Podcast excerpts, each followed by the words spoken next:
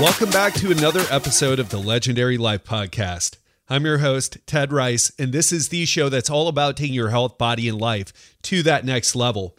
I've got a fantastic episode for you today on how to hustle and hack your way to happiness. We'll get to the interview with our special guest in a moment, but before we get to that, I want to tell you about what we have going on. First, check out our store. We're having a holiday sale. We have a meal plan. So if you're interested in learning exactly what you should be eating, the types of recipes you should be following, go to legendarylifepodcast.com/store and check that out.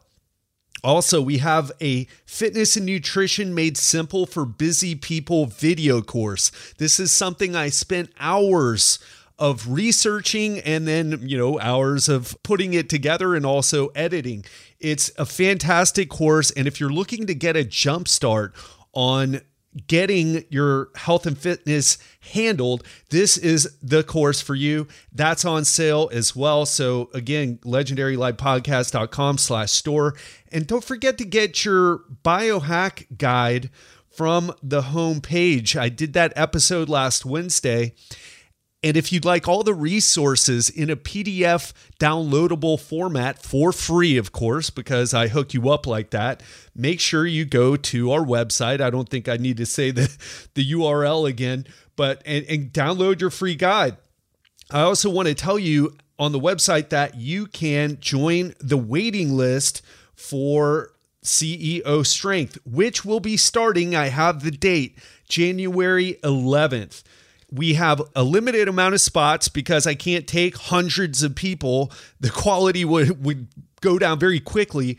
So we do have limited spots available. And if you've been waiting, if you've been listening to the show, you've been hearing the success stories about people who've joined the coaching group. If you want to participate, the new app is incredible. It's a course. It's not even a coaching. It's a course with me as your coach. It's simply fantastic, and you can get on the waiting list there. So let's talk about today's guest, Dr. Anna Akbari. She is a return guest, and last time she was here talking about style and how our style affects our personal image.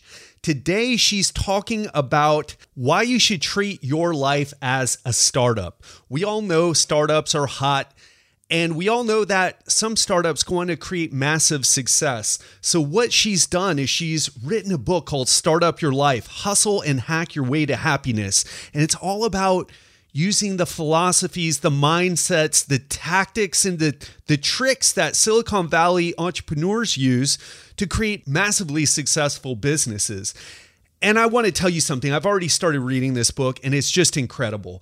I love this fresh approach to treating your life like a startup. Because if you know anything about the startup culture, if you've watched Silicon Valley on HBO, which I've seen every season of, fantastic and super funny show, there are just a ton of things that go wrong, and you got to know how to handle them.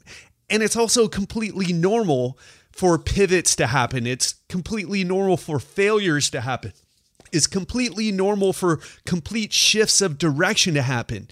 And that's what she's talking about. And I love this approach. I love the philosophy. So if you're at a point where you're at a crossroads in your life, maybe you just got out of school and you don't know whether you should go back and get your master's degree or PhD or law degree or whatever. Maybe you've been in a business or a career for a while and you want to pivot to something different, but you're not sure how to go about doing it or whether it's even right to do that. Or if you've got something else going on, perhaps a divorce, a bankruptcy, a midlife crisis, whatever, this philosophy can help steer you in the right direction, as the book says, to hustle and hack your way back to happiness. So without further ado, I give you the interview with Dr. Anna Akbari.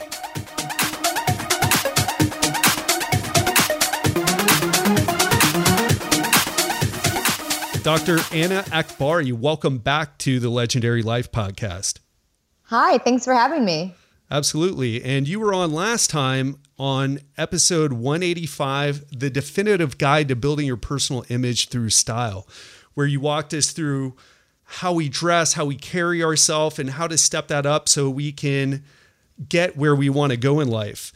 But this time you're back with something different. In fact, you just came out with your new book. Congratulations. I have it sitting in front of me. Start Up Your Life, Hustle and Hack Your Way to Happiness. Great to have you back on the show. Thank you. Yeah, I'm really excited to dive into this topic. And of course, there is a chapter in it actually on what we discussed last time about kind of hacking your image. And now we can sort of address all the larger topics from the book as well. Yeah. And one thing I want to dive right into, because if you're listening right now and you're curious about Dr. Anna Akbari, go back to that 185 episode and listen to it. But we didn't hear your story like you told it in this book, in the intro. I just got the book. I was reading through the intro and it blew me away. And can you tell a little bit about that story and how that story led you to writing this book? Yeah. So I finished my PhD in 2008, which, as you may recall, was not the most prosperous year for anyone. That's right. It was pretty monumental in terms of it being one of the worst years to enter the job market. And at that point, you know, I was in academia, but I also had been dabbling in entrepreneurialism. And so I was kind of figuring out what was my next big move after that. And so I really started examining my life from an entrepreneurial perspective because I was living in New York City.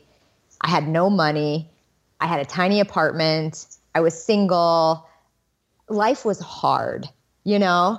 And yet I had this degree. I had all these ideas. I had all this excitement. I felt very positive about the trajectory that I was on. But if I was just living for milestones, which is something I talk about in the book that I think a lot of people do, is just living for happiness when they hit milestones, then I knew it was going to be a very long time before I felt I was thriving. So I needed to start thinking about how I could make small incremental changes that would boost my happiness and my well-being and my feeling of success starting immediately, not 5-10 years from now. Yeah.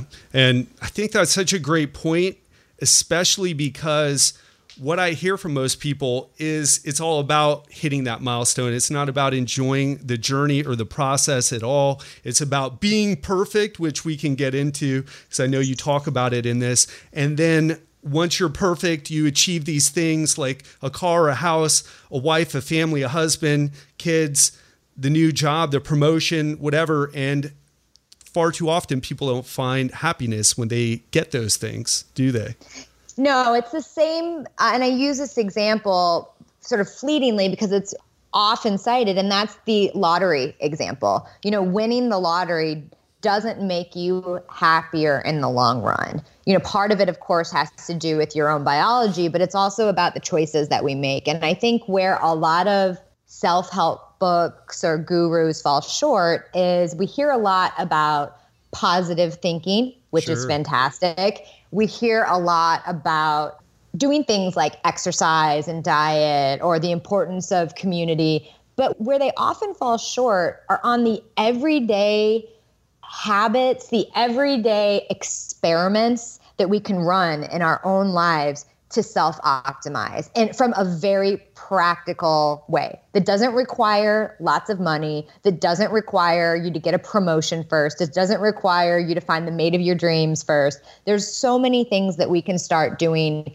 every day and that can be exciting and interesting and fun to test out now. And you can really start to feel the difference. And that's the stuff that I focus on in the book. Yeah. And you talk a little bit in the beginning about positive thinking, go meditate.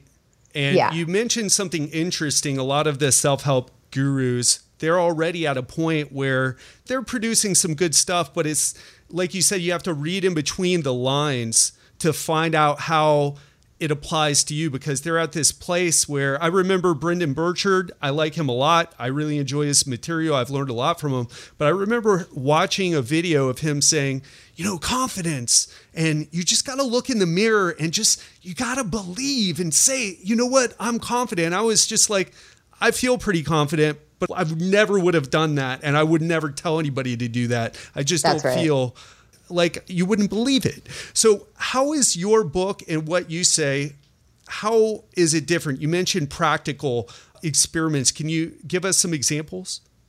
Yeah. So one of the fundamental ideas is actually just embracing experimentality and finding small ways to experiment, whether it's what you eat for breakfast or how you approach a woman or what shirt you're wearing on your interviews. These are the very small ways that you can start to mindfully experiment with the choices that you're making.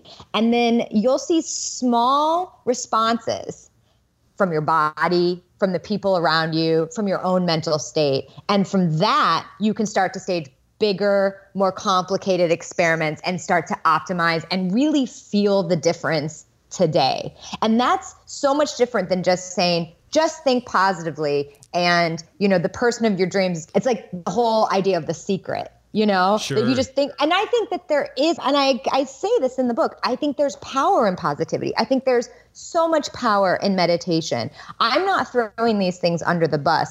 I'm saying those things alone are not what make Silicon Valley companies what they are. They're not what gives them the edge. And I think the same holds true for who we are as individuals. Yeah.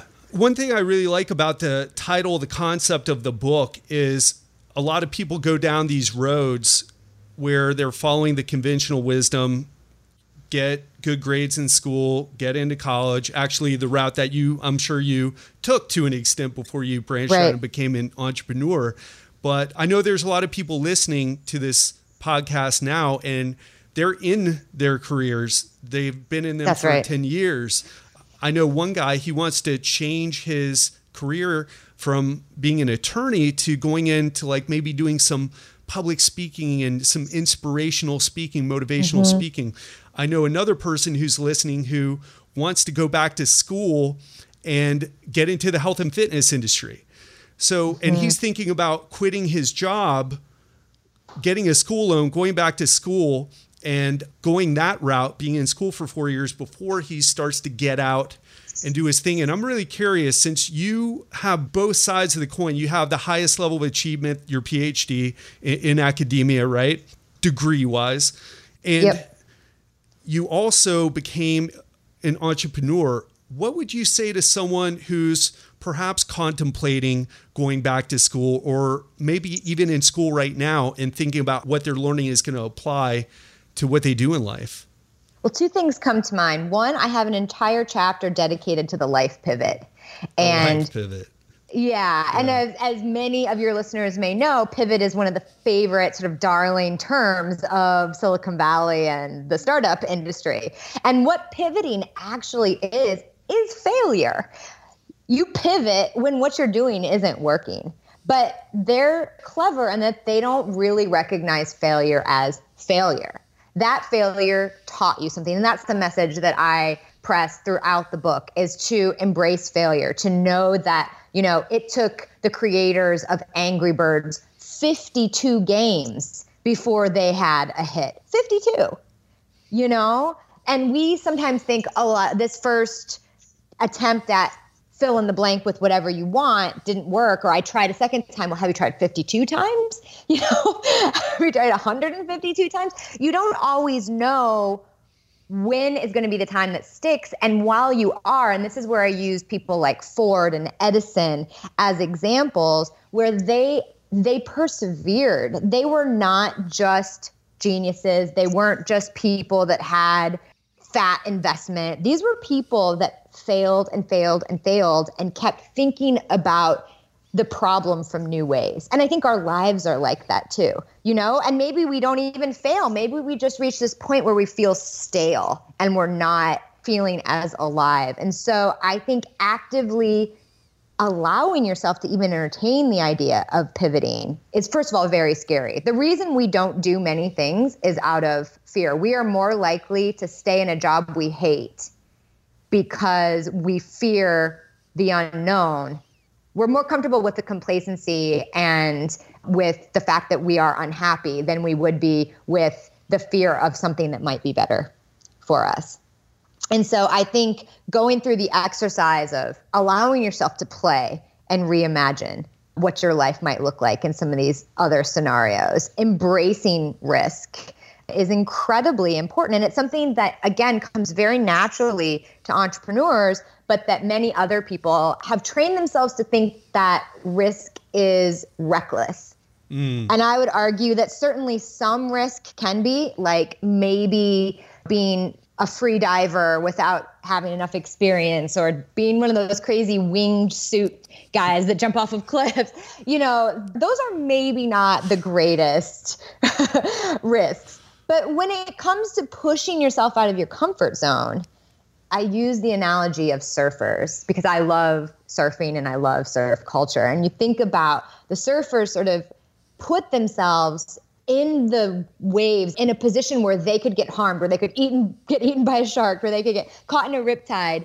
And yet there's so much beauty and so much exhilaration around what they're doing that it balances it out. And I'm not telling people to go and jump off of cliffs, but finding small ways to address your fears and to make yourself less risk averse, whether it's taking an improv class or being more aggressive in the way that you ask people out and putting yourself out there, or challenging yourself to speak up in your meetings in ways where you might be silent. These are small things that actually can be incredibly empowering and can help to give you the license to contemplate a bigger, seemingly riskier move, which might be a life pivot. And play, I want to go back to that concept of play. It's something I encourage in the book, and it's something that is at the very bottom or not at all on our to-do list because we think that's the stuff of kids. What place does play have in our adult lives? And yet, play is where we allow our brains to go into that sort of B-roll where, you know, some people feel it when they're running or they're in the shower, where they have these great ideas. And what I call serious play really allows you to access those areas where you tap into what makes you happy, what you really desire, great ideas, things that might change your life course significantly. And the other thing I talk about in terms of those kinds of risk-taking is embracing a life in transition. Because we're always in transition. Change is always upon us. Sometimes we have moments where we are nudged into more dramatic change than we would like or had anticipated. Absolutely. But often, and I'm sure you've had some experiences like this, and I share some, you know, around my own relationships and health battles I've had that have been a real wake-up call for me to realize that the complacency that I had slipped into was not doing me any favors. And it took that dramatic act for me to personally embrace a life lived in transition where I don't need that everyday, quote unquote, perceived security. And so can feel like I can put myself out there and do things that maybe there's not a guarantee for on a daily basis. And, you know, it's interesting you talk about one of your listeners contemplating this transition. Did you say he was a lawyer? There have been so many have written me, but the one I mentioned, one was an attorney and the other, I think he's an engineer who wants to get into the health and fitness. But yeah, the attorney wants to do the motivational / inspiration, or maybe even he's not quite sure what it is. So, well, it's funny because I talk about law school in particular, poor lawyers in this book. I don't want them to think that I hate lawyers because that's not true. But law school has become a sort of, as I think, a good example of a default career. That a lot of times people go into it because it seems like a responsible, practical thing to do. And I think we need that intersection of positivity, practicality, and passion. And if you just go with one of those, any one of those is not going to serve you. Sure. But if you find that sweet spot of the intersection, then that becomes a more sustainable path for you. And a lot of lawyers, that is not what they've done. And they may love law school, but then they hate the everyday existence of lawyering. I mean, associates at law firms are consistently rated the most unhappy profession for a reason. I'm only smiling right now, and we're doing this interview video style. We're keeping the video on. One of my friends is there. Right. And he's actually getting away from law because he hates the practice of it and getting into his parents' business. Well, I love this approach. I love hearing how you're challenging people to step up and just do these little things that can have a huge monumental shift in the way we feel about ourselves and our happiness. I want to go back to what you said about the whole mindset thing and how there's this old school thinking where we're all on the same trajectory and we avoid doing anything too risky or putting us out too much. In fact, I was talking to one of my clients yesterday and she was talking about how she's Panamanian and her kids, she grew up in this culture where you wanted to be perfect with your presentations, with everything you did. In fact, for this school, she was talking about her kids and for this school, like all the parents would help their kids with these presentations because the kid's going to mess up if he or she does it on their own. So the parents had to get involved and do it. And she was talking about this new school that she's sending her kids to and how it's so different from the way she grew up. And they just put you out there and just go and do it. And what I wanted to ask you is, why do you think people have that mindset where we're afraid of failure? Like it's this big, scary word. We're afraid of negative feedback or putting ourselves out there. We're afraid to deviate from the path that our parents took or perhaps the path that our parents want us to take.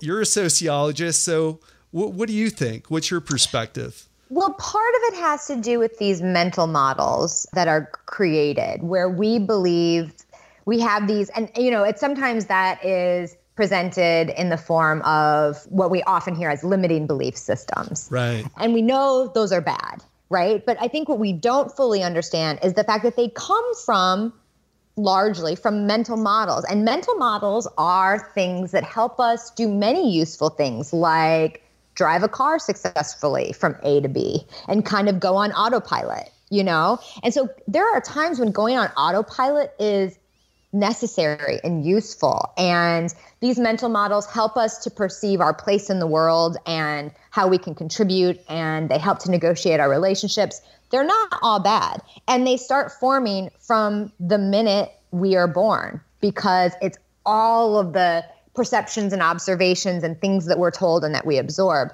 The problem is when we allow those mental models to limit the way we perceive of ourselves or our capabilities. And we see this happen even in technology.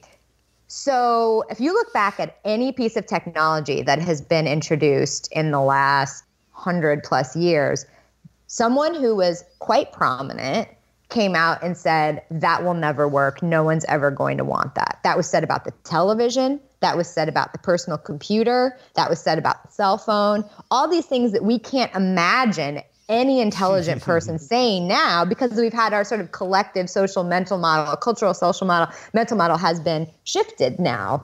But that wasn't always the case. And so something really interesting happens when you start to push back actively on your own mental models, when you disrupt your assumptions, which is something that startups do all the time. They say, okay, cars. All right. People buy cars. People commute in their cars. What if people stopped buying cars? What if they all just shared cars? You know, what if the daily commute was no longer the daily commute? What if people didn't even drive their own cars anymore? And that's where you have things like the self-driving car industry. Things that we used to think were just crazy sci-fi become the stuff of reality because people started pushing back on what seemed possible, good, desirable. And that's something that I think we have to actively do, to answer your question, to not get stuck in those very rigid sort of corrals of our mental models where we think, if I don't do this, I'm a failure. If I step outside of this, my whole life might crumble. And honestly, none of that is true, because one of the big things we have to do is reassess how we define failure. And is it a bad thing to fall down? You know, Silicon Valley even has FailCon, a conference where they celebrate failure. It is a badge of honor. But, and I think this is really important, it's not just about failing. It's about failing with the emotional intelligence to be able to actively reflect on what went wrong, why, and how you can make it better in the future. Yeah, and so if you fail forward. Right. Exactly. If you omit that active reflection component, you're not going to fail up. Yeah. Yeah. I love this. And I think it's so important in a world that's changing more rapidly than ever that we check our mental models, as you call them, and really make sure they're serving us. I love this idea, and you have so many reviews about your book on the back of your book talking about how it's such a cool approach. John Lee Dumas said something really nice about your book and how it's like, yeah, treat your life like a startup. It's so obvious that that's the mental model we need to adapt right now. Yeah. Not to say that Silicon Valley is perfect or that that everyone in it. Sure. And by the way, not everyone in it applies it to their personal life. Sure. Right?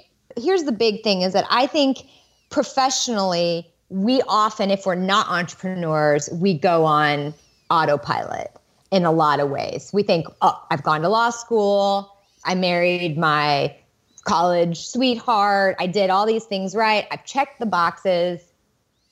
I'm safe, you know? And what we find is often, A, you're not safe, and B, that level of coasting often doesn't lead to happiness long term. And so I think this idea that, you know, we need to be more proactive in the way we feel that our personal lives unfold, in much the same way that some people are with their careers. You know, you wouldn't think that a job was just going to come, like a recruiter's going to come knock on your door and say, hey, I'd love to offer you a fantastic package at this company. It'll be your dream job. And yet when it comes to many aspects of our personal lives, we think that's going to happen. And if it doesn't happen that way, it's not meant to be. That's pretty disempowering. You know, it's funny you say that because I hear that all the time with my fitness coaching, what I do, and people reaching out. They're like, I've been working out for a month. I can't see my abs yet. Or they have these goals like, well, there's 2 months left in the year. I'm going to lose 50 pounds. And they're even have that much weight to really lose, right? You know, they just want these fast results. And where do you think that thinking comes from? This instant gratification where we want to get rich quick. We want our abs in a week so we can look good at the pool party. I mean, where does that instant gratification mindset come from, do you think? I think maybe two things come to mind. One is we see some kind of fluke success story marketed to us. Because that's all they show in the media, right? The unicorns. Right. Yeah. That's right. And that happens in so many different areas where, and you know, some of these might be celebrities that dedicate a month to just working on their bodies. And they have the best help in every capacity, from their trainers to their nutritionists. And that costs a lot of money. That requires a lot of dedication. And the average person doesn't have that. It takes more than just mental fortitude. You know, sometimes you actually need resources. And so I think we need to be a little more gentle with ourselves about that, the reality of those situations. I think social media certainly is a contributor. I think things become conflated and what is reality and what isn't, and people presenting a very exaggerated version of what actually happening, and not emphasizing, hey, by the way, this was really hard and it sucked. And it took a lot to get to this place. I think those are two things that definitely lower our capacity for the work it takes to reach these desired milestones. Yeah, I'll tell you, sometimes I'm on Facebook and I'll see people and I'm like, man, what am I doing with my life? You know, things are actually going pretty well, but, you know, it's hard. You know, you got to stay away from that, and you got to wonder those people who are really putting on the show, or if they're not just trying to market something to you, either to sell you something or just to make themselves feel better. I'll tell you, I train all my multimillionaire clients. Not one, I don't think any of them are on Facebook, or if they do, they have nothing going on. The people who are very wealthy tend not to do that at all, unless it's specifically for business purposes. That's what I've found in my experience here in Miami Beach. I agree. And it's something that I have personally struggled with, because from a personal perspective, I would prefer to pretty much not be on social media at all, except for perhaps Twitter, because I find some of the conversations that happen on there to be really compelling and interesting. And there's this whole new subgenre of Twitter comedy, which can be quite hilarious, where you have people like Patton Oswalt and different individuals who are writers for comedy shows and things who are able to create things in 140 characters that are hilarious, you know? So for the conversations, to keep abreast of certain articles that I might miss otherwise, which circulates there, I think in a little bit different way, at least in the people that I follow, not to go too much down a rabbit hole with this. It keeps me in the loop of things in a way where even if I didn't post anything, I would get value out of it. And I don't find there's as much of a look at me mentality. It's more an exchange of ideas. So that's when I think I would want to be on personally, but I do feel immense pressure to create social media presence because of the work that I do, when honestly I would desire very little of it. I know we're Facebook friends and you don't post much there at all. Yeah. And you even have a part of your book where you talk about that. If you're listening right now and you like what you're hearing, I highly suggest you check it out. Like I said, I got the book yesterday and the intro had me hooked though. It was just a well-told story and a relatable story. And then I love the way you also talked about, and we went into this, the mental models of success, but so many people think that businesses can't be built like, oh, that's for these guide either geniuses or whoever they are. These are the business guys and they make businesses and they become very successful, but there's no way I can do that or you can do that. But you talk about the statistics and how people are becoming successful. It's simply a matter of learning and doing the right things and tweaking. But you also talk about relationships. And I'm really curious, what made you take such a holistic approach to like the Start Up Your Life, and why relationships? Before I answer that, just as a quick aside to your last very good point, you know, people are becoming successful and they aren't all becoming successful in their 20s. And that is a myth because we see a few of these college dropouts that are the 25-year-old multimillionaires in Silicon Valley. And we think that's the norm and we're washed up if we become in our 30s, 40s, or, you know, even beyond if we haven't already done that. And I think that's really dangerous because statistically, the majority of entrepreneurs that are really doing well, they're hitting that stride in their 40s. And there is an increasing number of people who are not even entering that phase until much later in life. And we have these baby boomers who are hitting retirement at an age where they're still so physically capable and thriving. And they're like, I got another 30 years. I'm going to do something. You know, I'm not just going to play golf every day. So that's, I think, an important point for people that are over 25 that might be listening. When it comes to relationships, you know, relationships, it's one of my favorite topics, actually, because it's the number one thing that makes us happy in life. And so it's serious business. And the people we choose, as we have been reminded by all sorts of gurus, the people we choose to associate ourselves with help to really define how we live our lives, how healthy we are. You know, that stuff is very contagious, and whether we're happy. So I think relationships are too often dismissed as frivolity. And they are anything but that. And I think that to that end, and to an earlier point I made, we too often dismiss our relationships as something that happens to us, that we are sort of powerless in, that we wait and Mr. or Miss Right walks up to us and it all becomes a romantic comedy or drama of sorts. And that's it. And if that doesn't happen, then we aren't one of the chosen ones, or we're just unlucky in love and we're cursed and we feel terrible about ourselves. And I just refuse to buy into that narrative. And I think we're better than that. In the book, I use the term love Santa, which I cannot take full credit for because it comes from an easily forgettable romantic comedy, Kate and Leopold, starring Hugh Jackman and Meg Ryan. And in it, there's this montage in which Hugh Jackman talks to Meg Ryan about being unlucky in love. And she says, you know, I think it's all this myth of a love Santa. And essentially the love Santa is, and it's a great quote, and I do it more justice in the book, but it's this really terrific moment and this really great term because we are sold the narrative of the one. What percentage would you guess of Americans believe in the one? Ooh, I would go with probably 60 to 70%, somewhere in that neighborhood. Yeah, it's over 70%. And men, it ranks slightly higher. No way. Men. Really? Wow. Yes.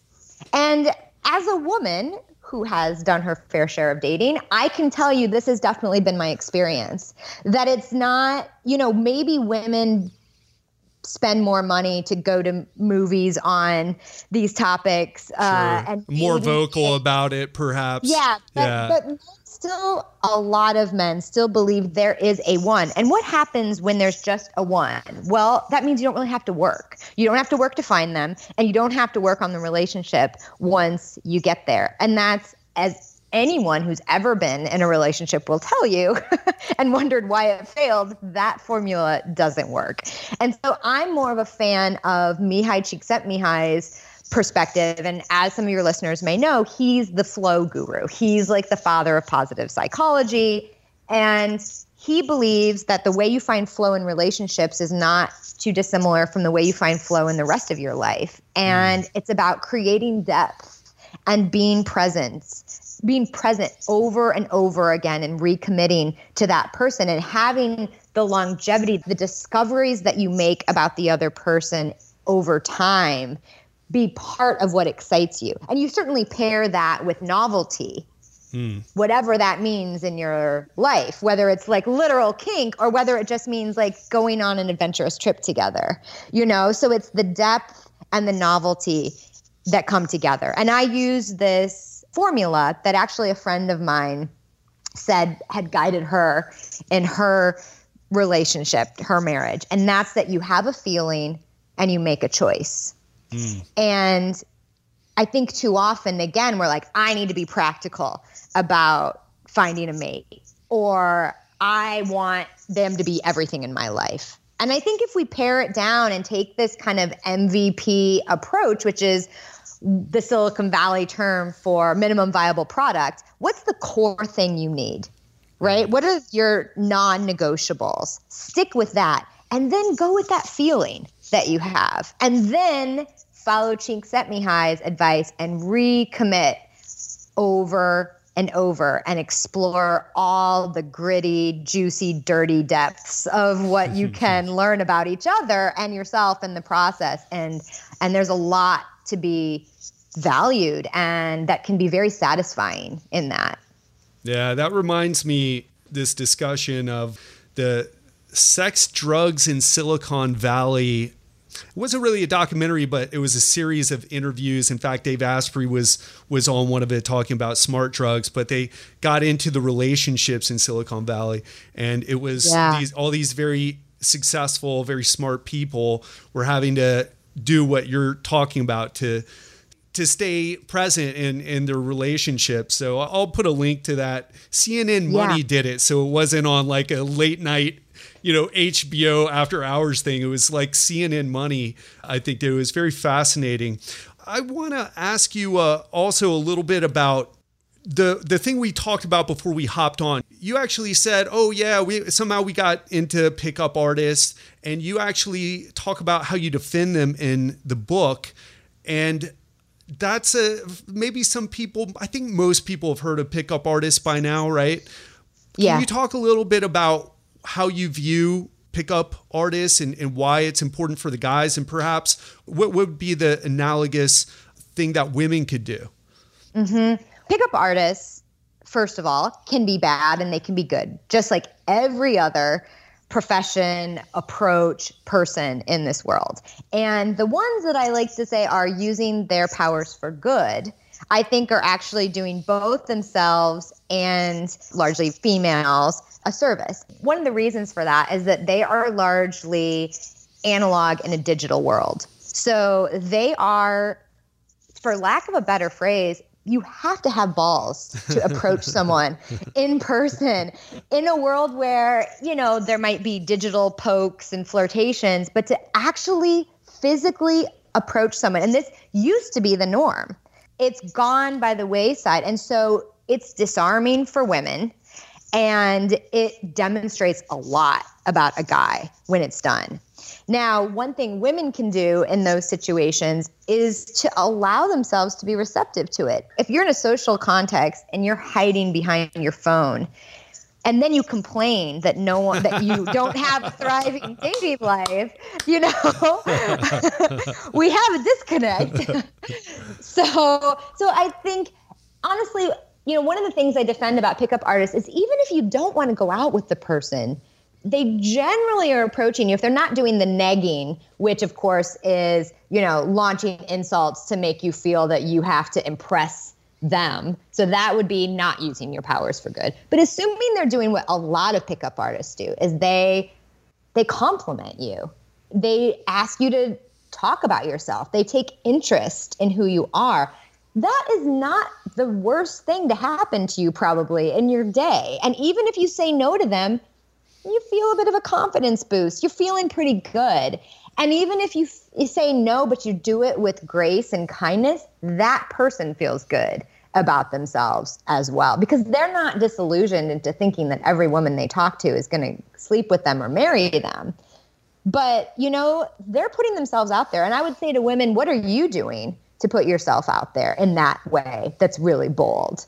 And I think, you know, one of the people I interviewed for the book, who prefers to describe himself as a dating coach, said, you know, we hire professionals for pretty much everything in our lives. We might get a trainer, we hire a plumber, you know, we know our limitations in so many other areas. And yet when it comes to our dating lives, we feel like we should have it all figured out, or there's something wrong with us. Or some magical forces at work, right? That's going to bring us together.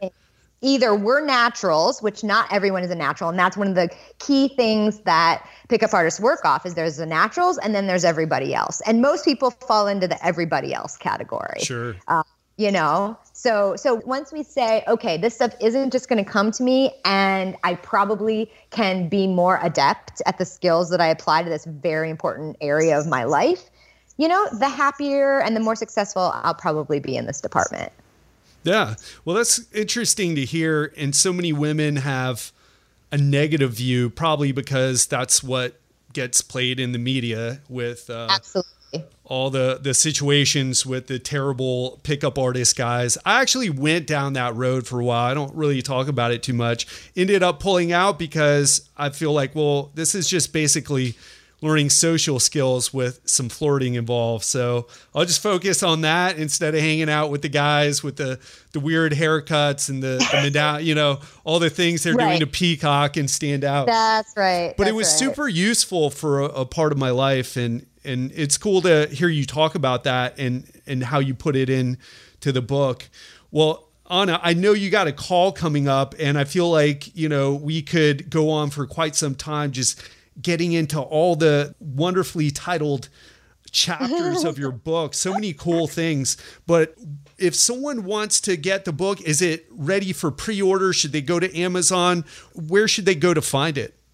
Absolutely. It is available for pre-order, and that's something that they can either find on Amazon or Barnes & Noble or their favorite indie press. They can, I'll give you a link so it'll be up on your site, and they can also go to my site, which is just my first and last name, AnnaAkbari.com, and they can access it there as well. And I will add that in addition to being able to pre-order the book, there will be a bunch of different bonuses they can get if they do pre-order.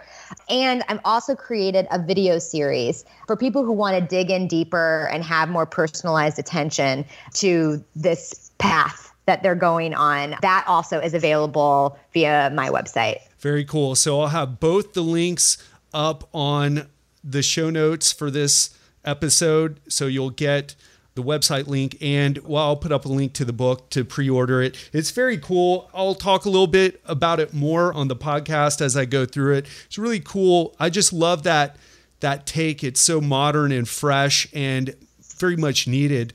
So Anna, is there anything else that I didn't ask you that we didn't talk about that you want to bring up before we wrap this up? You know, I guess I would just say that this was the book that I needed but couldn't find. And I hope that it fills that gap for a lot of other people. Very cool. Well, Anna, thanks so much. It was a pleasure connecting with you again. And thank you so much for your your wisdom, your knowledge, but most importantly, your time. Thank you so much for having me.